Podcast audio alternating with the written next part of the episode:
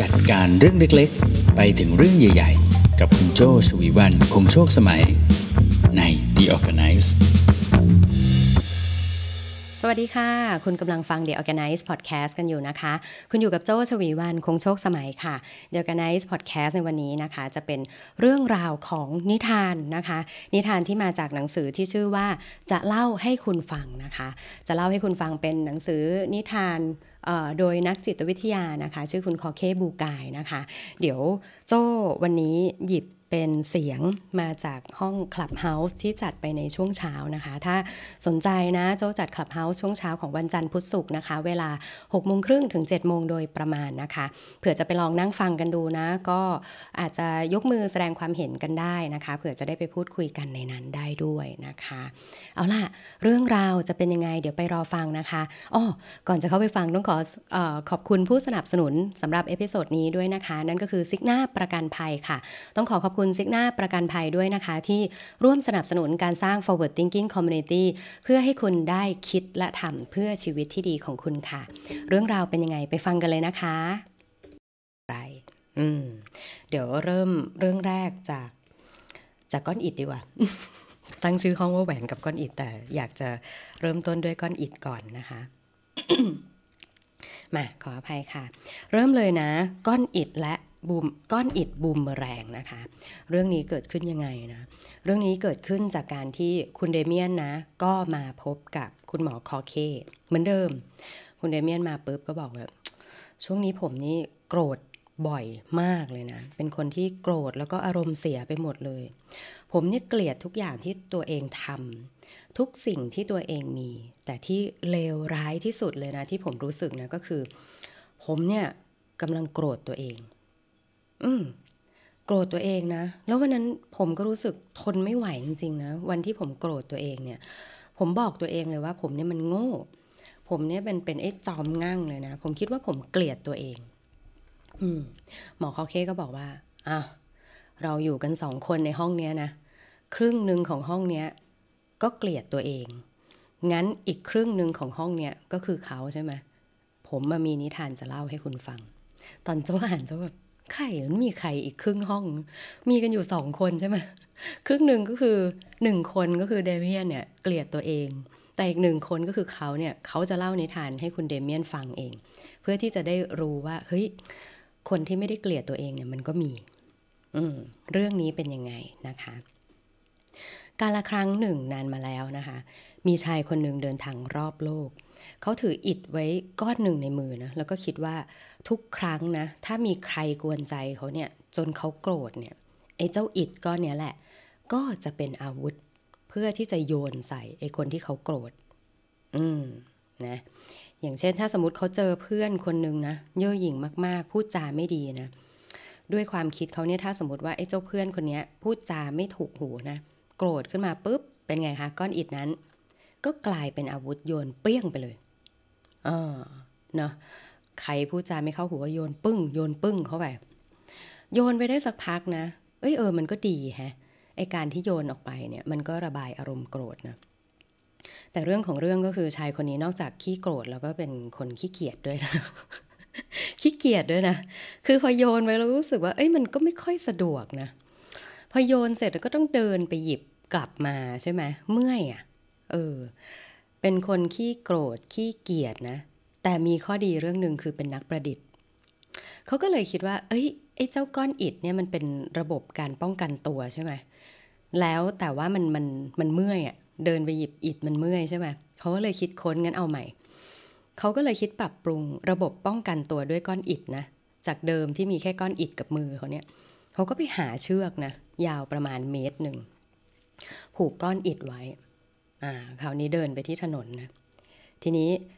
เขาเวลาเจอใครพูดไม่เข้าหูเป็นไงคะปาไหมปาเหมือนเดิมเดี๋ยวนี้พอปาไปคราวนี้ง่ายขึ้นไหมคะ ง่ายขึ้นเนาะก็คือไม่ต้องเดินไปหยิบใช่ป่ะคะแต่ปรากฏว่าเชือกมันก็พันกันเหมือนกันแฮะไอจังหวะปาไปบางทีบางทีเชือกก็พันกันใช่ไหมปาออกไปบางทีเชือกพันกันเอ้าเฮ้ยไปก็ไม่ได้ไม่ค่อยได้ไกลมันสั้นกว่าเดิม แล้วก็ค้นพบอีกด้วยว่าอะ พอปาออกไปคราวนี้เเชือกเนี่ยมันก็มีระยะแค่หนึ่งเมตร มันก็กลายเป็นว่า โอ้ต่อไปนี้ถ้าเขาโกรธใครอะเขาก็ต้องขยบไปใกล้ ๆ คนนั้นให้มันอยู่ในระยะรัศมีหนึ่งเมตรใช่ไหมปาไปโอ้ยถ้าไอคนนั้นนี่มันตะโกนมา อยู่ไกลสมมติอยู่ท้ายตลาด แต่พูดจาไม่รู้เรื่องพูดจาแบบทำให้เขาโกรธเนี่ย ก็ใช้ก้อนอิฐนี่ปาไปไม่ได้เนาะเพราะว่าท้ายตลาดมันไกลกว่าหนึ่งเมตร ไม่ได้ละ ชายผู้ขี้โกรธ ขี้เกียจแต่เป็นนักประดิษฐ์เนี่ยนะ ก็คิดใหม่อีก อะ ใช้ก้อนอิฐเฉยๆเมื่อย ใช้เชือกผูก เดี๋ยวมันก็พันกันโกรธคนก็ไม่ได้ไกลด้วยนะ ต้องโกรธคนใกล้ๆ ถึงจะปาได้เพราะระยะเชือกมันก็แค่หนึ่งเมตรนะงั้นเอาใหม่อ่าคราวนี้เลยใช้สปริงฮะ อืม สปริง สปริงยืดไปได้ไกลกว่าไหมอ่า สปริงยืดไปได้ไกลขึ้นฮะ แต่คราวนี้กลายเป็นว่าเวลาที่ใช้สปริงนะพอโยนออกไปเป็นไงคะ อิดนั้นก็ดีดกลับ อืม ดีดกลับมานะ แล้วโดนตัวเขาเอง เจ็บกว่าเดิมด้วย ถูกไหม เพราะว่าสปริงเนี่ยจังหวะตอนมันดีดเนี่ยมันดีดกลับมาเนี่ยแรงมันจะเท่าๆพอกันกับจังหวะที่ปาออกไป แต่ว่าทุกครั้งที่ผ่านมาตั้งแต่ระบบอิดของเขาเนี่ยตั้งแต่ก้อนแรกจนมาถึงก้อนสปริงเนี่ย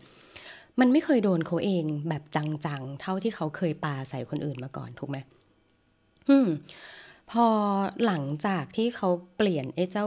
ระบบก้อนอิฐเนี่ยกลายเป็นสปริงเนี่ยนะความประหลาดมีอยู่อย่างหนึ่งก็คือเมื่อไหร่ก็ตามที่เขาตัดสินใจที่จะปาก้อนอิฐใส่คนอื่นเนี่ย มักจะไม่ค่อยโดน อืมพอมักจะไม่ค่อยโดนแล้วเขาก็เลย ไม่ค่อยที่จะปาใครอีก เพราะว่าพอยิ่งปาเข้าไป ไม่ค่อยโดนคนอื่นแต่กลับมาโดนตัวเองเนี่ยเขาก็เลยปาออกไปน้อยลง น่าสนใจไหมคะน่าสนใจไหมไอ้เจ้าก้อนอิดเนี่ยเนาะจังหวะที่มันไม่ต้องผูกเชือกแล้วมันไม่เคยดีดกลับมาเขาก็นึกอยากจะป่าก็ป่าออกไป แต่เมื่อไหร่ที่มันเริ่มที่จะเดือดร้อนเข้ากับตัวเองเนี่ยเขาป่ามันออกไปน้อยลง คุณคอเคหยุดนิทานเขาไว้ตรงนี้นะ แล้วคุณคอเคเขาก็ อธิบายให้เดเมียนที่มาขอคำปรึกษาเรื่องความโกรธของเขาที่เขาโกรธคนไปทั่วจนผลสุดท้ายเนี่ยเขาโกรธตัวเองเนาะคอเคก็เล่ามาถึงตรงนี้แล้วก็บอกว่า กลไกนี้นะเดเมียน กลไกนี้เรียกว่าการโทษตัวเองหรือการสงสารตัวเอง พื้นฐานนะก็คือว่าชายผู้ที่โยนก้อนอิฐออกไปเนี่ยแล้วผูกสปริงไว้ด้วยแล้วมันก็ดีดกลับมาเนี่ยนะ ที่ตอนหลังๆเขาไม่ค่อยได้ปาออกไปหรือว่าปาออกไปก็ไม่ค่อยโดนคนอื่นเนี่ย เพราะว่าชายคนนี้เขาเริ่มใช้กลไกของการปกป้องตัวเอง สงสารตัวเอง ในขณะเดียวกันเนี่ยชายคนนี้ก็ปกป้องคนอื่นจากความรุนแรงของตัวเองด้วยนะสังเกตไหม อเขาปาออกไปเนี่ยเขาเห็นนะว่าคนอื่นจะเจ็บ แล้วตัวเขาก็เจ็บด้วยเหมือนกันเนี่ย ตอนนี้เขากำลังปกป้องทั้งคนอื่น แล้วก็ตัวเองอยู่ด้วย แต่ว่าแต่ละครั้งนะที่เราปฏิบัติตัวเช่นเนี้ยพลังความก้าวร้าวรุนแรงเนี่ยมันมักจะหยุดก่อนที่จะไปถึงอีกฝ่ายหนึ่ง ตอนนี้นะเราเราลองนึกตามอย่างที่คอเคบอกนะไอ้จังหวะตอนที่มันเป็นสปริงเนี่ยเวลาเราปาออกไปเนี่ยพอเราปาออกไปเนี่ย มันมักจะไปไม่ถึงไอ้ปลายทาง เราอะจะยั้งแรงไว้ จังหวะที่ยั้งแรงไว้นะ เจ้าสปริงเนี่ยมันจะดีดกลับมาที่ตัวเราอะแรงกว่า อืม ปลายทางอาจจะโดนไม่โดนไม่รู้นะ แต่สปริงเนี้ยมันจะดันก้อนหินเนี่ยกลับมาโดนตัวเราเจ็บกว่าอีกฝ่ายเสมอ นั่นเป็นเพราะว่าเราเนี่ยจะยับยั้งตัวเอง ไอ้เจ้าการยับยั้งตัวเองนะแนวกั้นเนี้ยมันไม่ได้สับมันไม่ได้ลดแรงที่กลับมากระทบเรา เพียงแต่มันสะท้อนกลับออกมาแบบนั้นนะคะ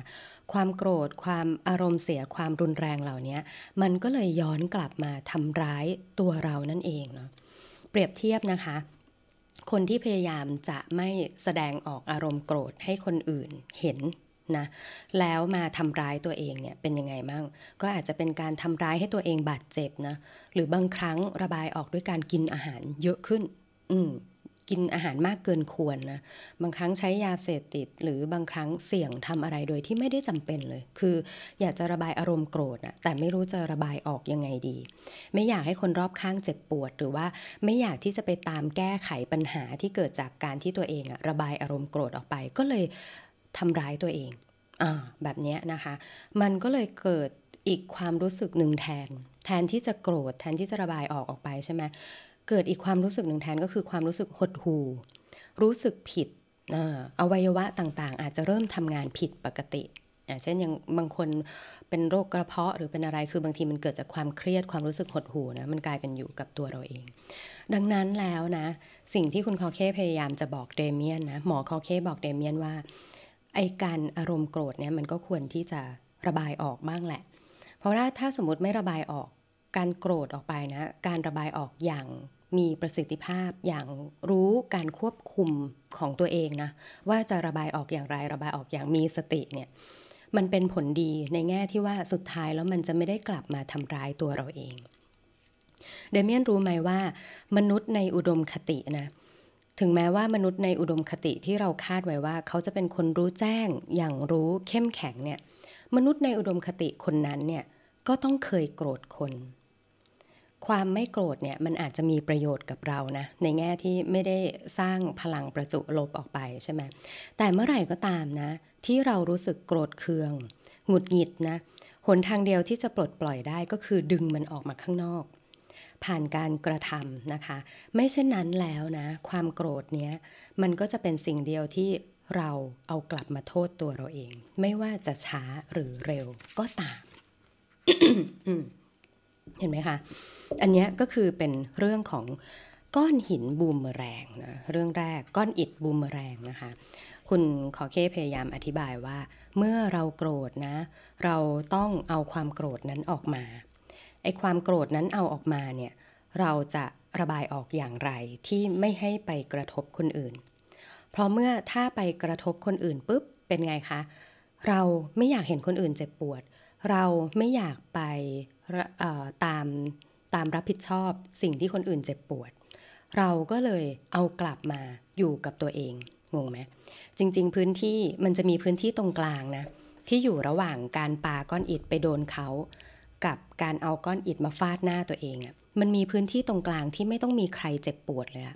คุณสามารถแสดงอารมณ์โกรธ ระบายอารมณ์โกรธ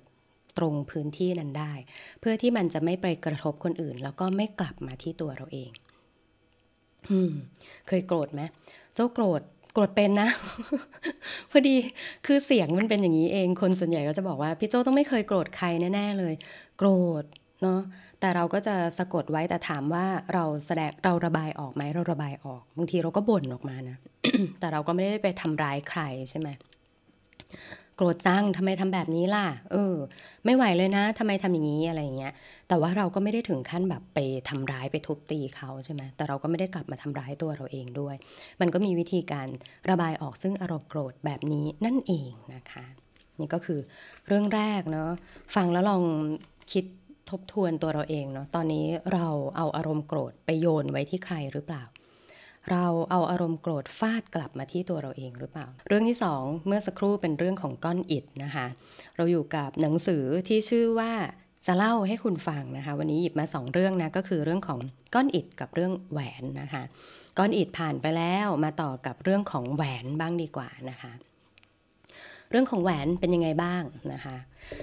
เดเมียนค่ะเดเมียนเหมือนเดิมเลยเดเมียนมาหาหมอคอเคนะคะเดเมียนกลับมาคราวนี้นะ ก็คุยบอกว่า ผมนะ ผมรู้สึกว่า พ่อแม่นะบางทีก็ไม่ได้ยอมรับผมด้วยความจริงใจเลย อืม เหมือนกับบางทีคุยไปเล่าเรื่องนั้นเรื่องนี้ไป คุณพ่อคุณแม่ก็บางทีก็เหมือนฟังไปงั้นอะฟังไปผ่านๆเนาะหรือบางทีคนที่ทำงานหรือว่าคนใกล้ ๆ ตัวของผมหลาย ๆ ครั้งเนี่ย ก็ฟังผมบ้าง ไม่ฟังผมบ้างเนาะผมรู้สึกว่าบางทีการที่คนอื่น ยอมรับฟังเราแล้วก็เห็นคุณค่าของเราเนี่ย มันสำคัญเหมือนกัน อืมนะเนี่ยคุณเดเมียนก็พูดถึงเรื่องของการที่คนอื่นจะยอมรับและเห็นคุณค่าของเราเนี่ย มันสำคัญกับจิตใจของเขานะหมอคอเคก็เลยบอกว่า อะมันก็จริง เรื่องการเห็นคุณค่า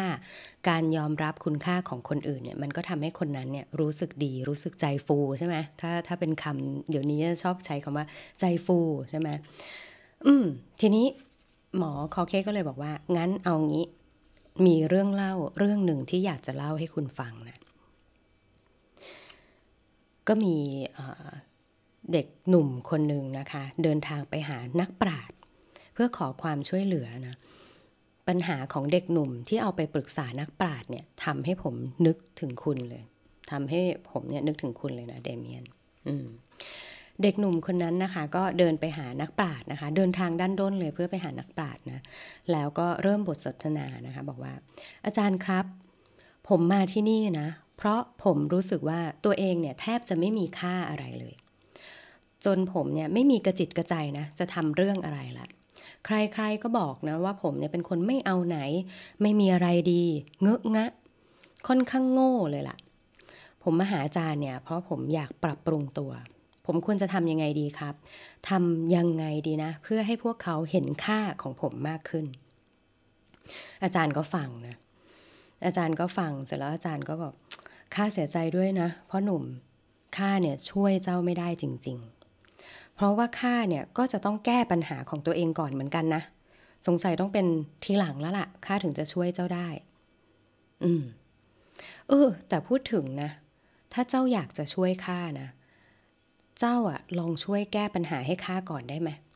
เดี๋ยวข้าจะได้มีเวลากลับไปแก้ปัญหาให้ตัวเจ้า ที่เจ้าบอกว่าเจ้าไม่เห็นคุณค่าของตัวเอง อยากจะปรับปรุงตัวเองเนี่ย เจ้าช่วยข้าแก้ปัญหาก่อนได้ไหมล่ะ แล้วเดี๋ยวข้าจะช่วยเจ้าแก้ปัญหาเอง เด็กหนุ่มได้ฟังดังนั้นเป็นไงคะได้เลยครับ เดี๋ยวผมจะช่วยอาจารย์แก้ปัญหาของอาจารย์นะเพื่อที่อาจารย์จะได้มาแก้ปัญหาของผม ดี อาจารย์ก็เลยถอดแหวนออกจากนิ้วก้อยข้างซ้ายนะยื่นให้ชายหนุ่มนะแล้วก็บอกว่า เอาล่ะ เจ้าเอาแหวนนี่ไปนะแล้วเจ้าก็จงขี่ม้าซึ่งอยู่ด้านนอกเนี่ยออกไปที่ตลาด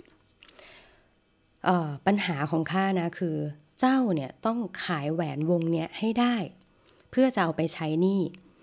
ขายยังไงก็ได้ให้มันได้ราคาสูงที่สุดเท่าที่ฝีมือเจ้าเนี่ยจะจะทำได้ อย่าได้รับของหรือเงินใด ๆ นะ ที่มีมูลค่าน้อยกว่าเหรียญทองคำหนึ่งเหรียญแหวนวงเล็ก ๆ เนี่ยนะที่ถอดมาจากนิ้วก้อยข้างซ้ายเนี่ยนะ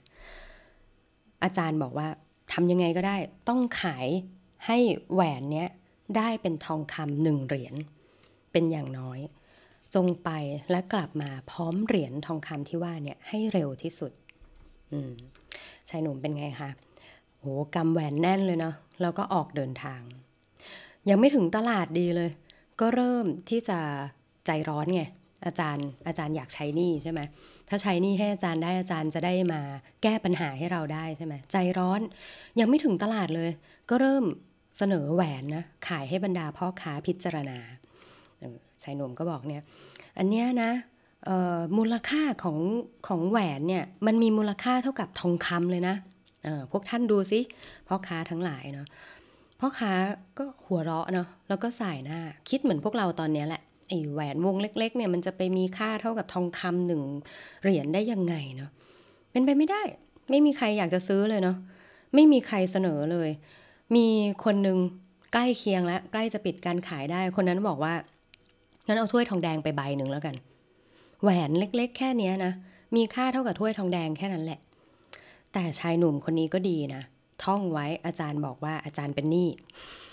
อาจารย์เป็นหนี้นะถ้วยทองแดงนี่สงสัยอาจารย์ใช้หนี่ไม่ได้ฮะแล้วอาจารย์อยากได้เหรียญทองคำก็เลยแข็งใจนะไม่ขาย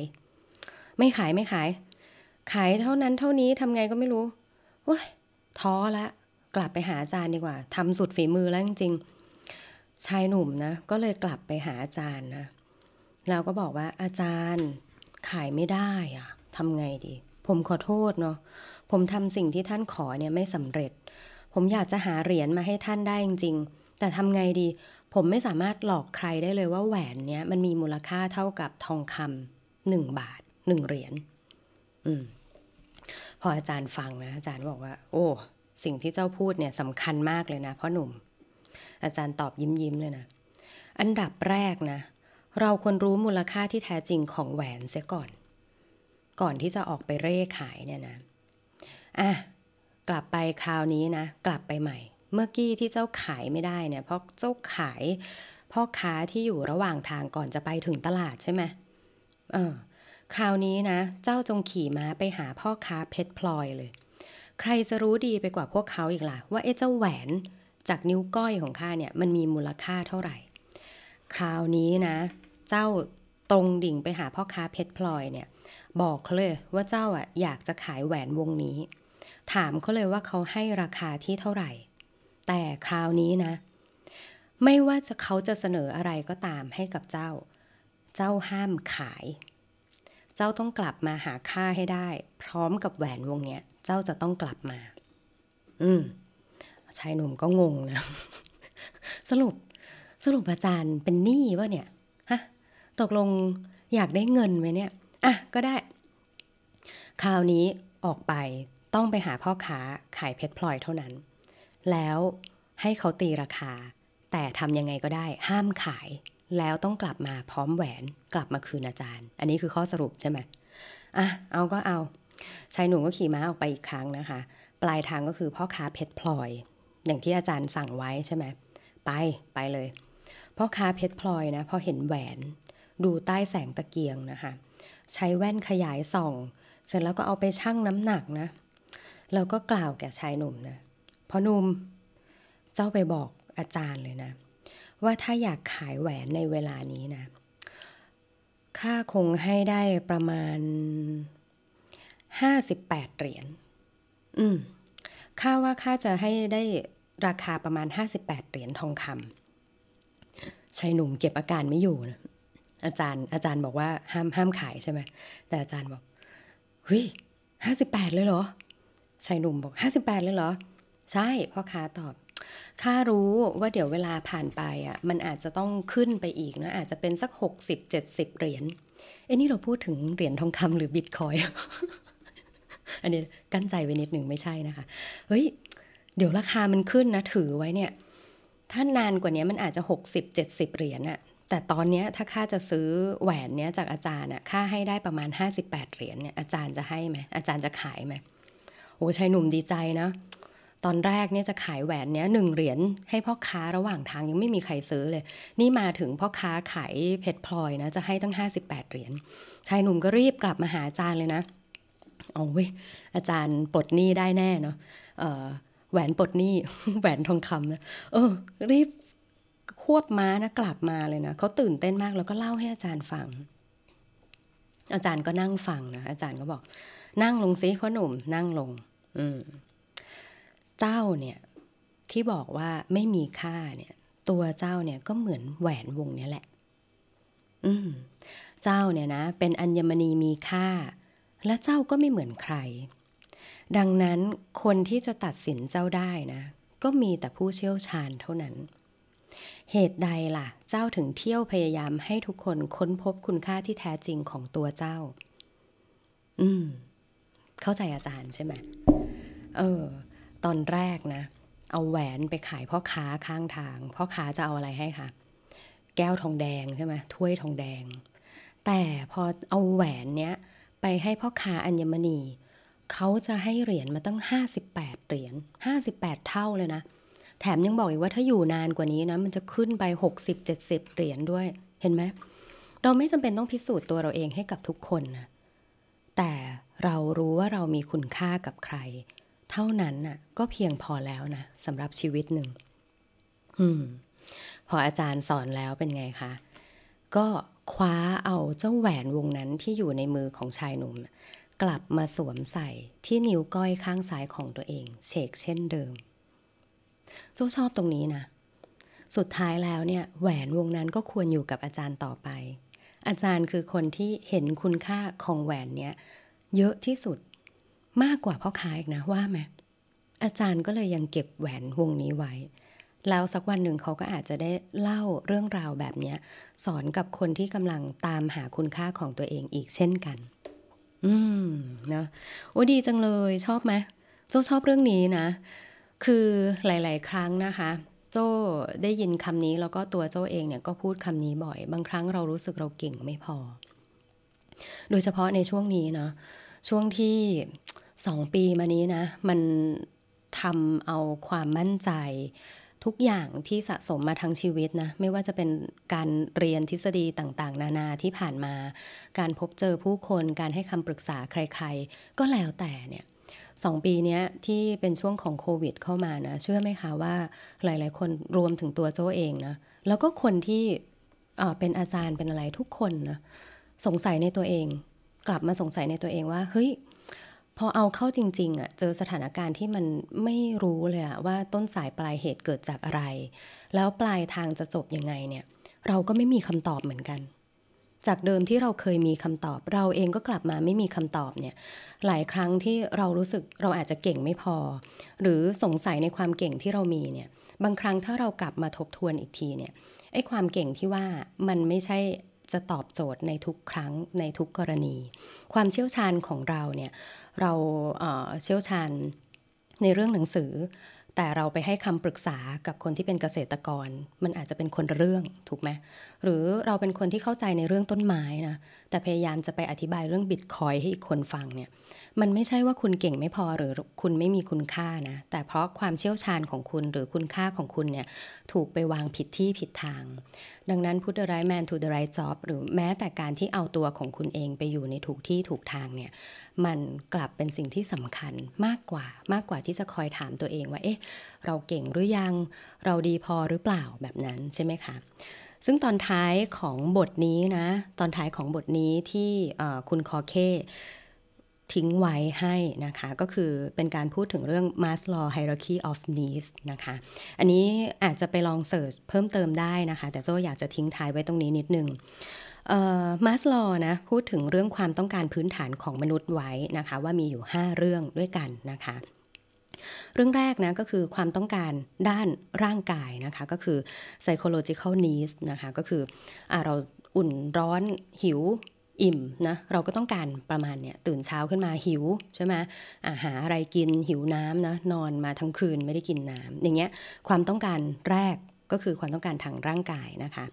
ความต้องการที่สองนะมนุษย์ทุกคนต้องการก็คือ ความต้องการความปลอดปลอดภัย safety needs นะคะ ก็คือ เอ้ย เราไม่อยากเจ็บปวด เราไม่อยากตายใช่ไหม เรารักตัวกลัวตาย เราเดินไปแล้วเจอไฟ เราเอานิ้วจิ้ม เอ้ย ร้อน ต่อไปเราจะไม่ทำตัวเองอีก อันนี้ก็คือความต้องการพื้นฐานอย่างที่สองความต้องการพื้นฐานอย่างที่ 3 นะคะ ต้องการความรักและความเป็นเจ้าของนะคะ ก็คือ belongingness and love needs นะคะ ก็คือ เอ้ย พอสนใจตัวเองแล้ว ต้องการความปลอดภัยของตัวเอง เริ่มมองไปที่คนรอบข้าง อยากเป็นที่รักและอยากถูกรัก อยากรักใครใช่ไหมความต้องการที่4นะคะเราต้องการได้รับความนับถือยกย่องนะคะก็คือ esteem needs นะเราอยากรู้ว่า เอ้ย เรายังเป็นที่ต้องการใช่ไหม การเกิดขึ้นมาของตัวเราเนี่ยมันทำให้เราภูมิใจ เราสามารถแก้ปัญหาให้ใครได้เนี่ยต้องการได้รับความนับถือยกย่อง นะแล้วก็สุดท้ายนะของพีระมิดความต้องการเนี่ยนะก็คือความต้องการที่จะเข้าใจตนเองอย่างแท้จริงนะคะก็คือ self actualization needs นะคะก็คือหลังจากที่เรารู้ความต้องการพื้นฐานรู้รักคนรอบข้างเป็นนะคะ รู้ว่าทำไมเราถึงยังอยู่ในโลกนี้ สุดท้ายแล้วเราอาจจะกลับมาทบทวนตัวเองว่าจริง ๆ แล้วเราต้องการอะไรเนาะ ดังนั้นแล้วนะคะ นิทานเรื่องที่สองของคุณคอเคนะคะ เรื่องของแหวนนะชวนให้เราสำรวจคุณค่าของตัวเราเองนะคุณค่าซึ่งอาจจะเปลี่ยนไปตามยุคเวลาตามอายุตามประสบการณ์ที่เราสะสมมานะคะ ตามประสบการณ์ที่เรามี พอทบทวนแล้วคุณค่าของเราณนะวันนี้เป็นแบบนี้เรามีคุณค่าให้กับใครกับเรื่องไหนกับสังคมไหน เอาตัวเองไปอยู่ให้ถูกที่ถูกทางนั่นเองนะคะอ่า ก็ประมาณนี้นะคะสองเรื่องหวังว่าจะชอบเนาะทวนกันอีกทีซิเรื่องแรกเรื่องก้อนอิดเนาะระบายอารมณ์โกรธให้ดีนะไม่ได้เอาไปฟาดคนอื่น แล้วก็ไม่ได้เก็บไว้กับตัวเอง มันจะมีพื้นที่ตรงกลางที่ไม่มีใครเดือดร้อนนะระบายอารมณ์โกรธอย่างเหมาะสมนะคะ ก็จะทำให้คุณเนี่ยไม่ทำร้ายตัวเอง แล้วก็จัดการเรื่องต่างๆได้ดี เรื่องที่สองนะเรื่องแหวนนะคะ พูดถึงเรื่องคุณค่าของตัวเรานะเอาตัวเองไปอยู่ให้ถูกที่ถูกทางนะคะ แล้วก็จะค้นพบว่าจริง ๆ แล้วเราทุกคนต่างมีคุณค่าของตัวเอง แล้วก็คุณค่านั้นอาจจะเปลี่ยนไปตามบริบทการใช้ชีวิตของตัวเราด้วยเช่นกันนะคะ เอาล่ะสำหรับใครที่อาจจะเพิ่งเข้ามาฟังนะคะ ขออนุญาตแนะนำตัวอีกครั้งเนอะก่อนจะปิดห้องนะคะ ห้องนี้คือห้อง The Organize นะคะเราจะพูดถึงเรื่องของการจัดการนะคะ จัดการตัวเองจัดการคนรอบข้าง จัดการการทำงานให้มีประโยชน์ให้มีประสิทธิภาพนะคะ เราจะพบกันทุกวันจันทร์พุธศุกร์นะคะ ครึ่งชั่วโมงโดยประมาณนะคะ แล้วก็จะ มาเจอกันอย่างนี้เรื่อย ๆ เลยนะคะ แล้วก็จะมีให้ฟังย้อนหลังเป็น replace on ใน Clubhouse นะคะ แล้วก็ถ้าสมมติไป search ใน podcast application นะคะ ด้วยคำนี้แหละ The Organize นะคะ ก็จะเจอชื่อรายการนี้ แล้วก็สามารถฟังย้อนหลังจากช่องทางนั้นได้ด้วยเช่นกันนะคะ วันนี้ประมาณนี้เนาะ แล้วก็กลับมาพบกันใหม่ในวันจันทร์พุธศุกร์หน้านะคะ วันนี้ลากันไปก่อนประมาณนี้นะคะ ขอให้เป็นวันศุกร์ที่ดีเนาะ สัปดาห์หน้ากลับมาพบกันใหม่นะคะ วันนี้ลาไปก่อน สวัสดีค่ะ